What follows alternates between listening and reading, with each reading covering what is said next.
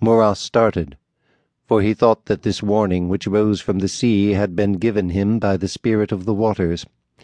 But the impression was a passing one, and he recovered himself in a moment.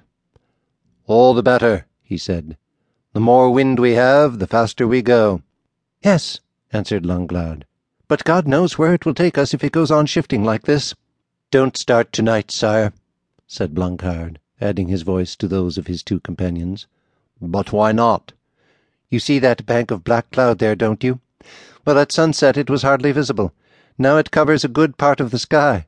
In an hour there won't be a star to be seen. Are you afraid? asked Marouin. Afraid, answered Langlade. Of what?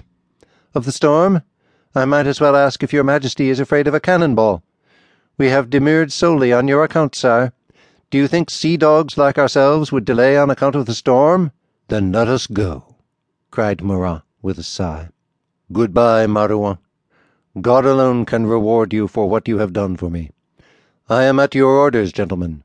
At these words the two sailors seized the king and hoisted him on to their shoulders and carried him into the sea. In another moment he was on board. Langlade and Blancard sprang in behind him. Donadieu remained at the helm, the two other officers undertook the management of the boat, and began their work by unfurling the sails. Immediately the pinnace seemed to rouse herself like a horse at touch of the spur. The sailors cast a careless glance back, and Murat, feeling that they were sailing away, turned towards his host and called for a last time, You have your route as far as Trieste. Do not forget my wife. Goodbye. Goodbye.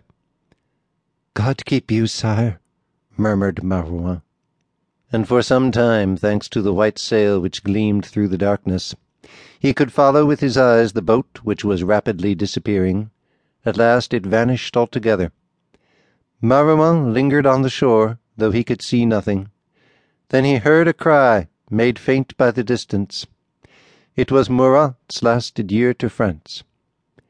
When Monsieur Marouin was telling me these details one evening, on the very spot where it all happened, Though twenty years had passed, he remembered clearly the slightest incidents of the embarkation that night.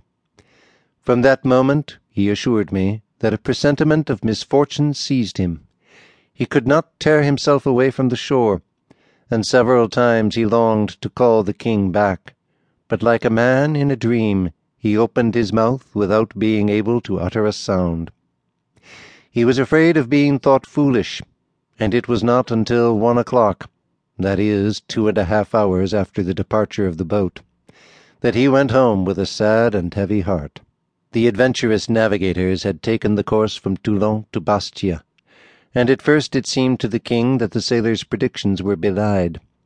The wind, instead of getting up, fell little by little, and two hours after the departure the boat was rocking without moving forward or backward on the waves, which were sinking from moment to moment. Murat sadly watched the phosphorescent furrow trailing behind the little boat. He had nerved himself to face a storm, but not a dead calm, and without even interrogating his companions, of whose uneasiness he took no account, he lay down in the boat, wrapped in his cloak, closing his eyes as if he were asleep, and following the flow of his thoughts, which were far more tumultuous than that of the waters. Soon the two sailors, thinking him asleep, joined the pilot, and sitting down beside the helm, they began to consult together. You were wrong, Langlade, said Donadieu, in choosing a craft like this, which is either too small or else too big. In an open boat we can never weather a storm, and without oars we can never make way in any calm. For God, I had no choice. I was obliged to take what I could get and if it had not been the season for tuna fishing I might not even have got this wretched pinnace, or rather I should have had to go into the harbour to find it, and they keep such a sharp lookout that I might well have gone in without coming out again.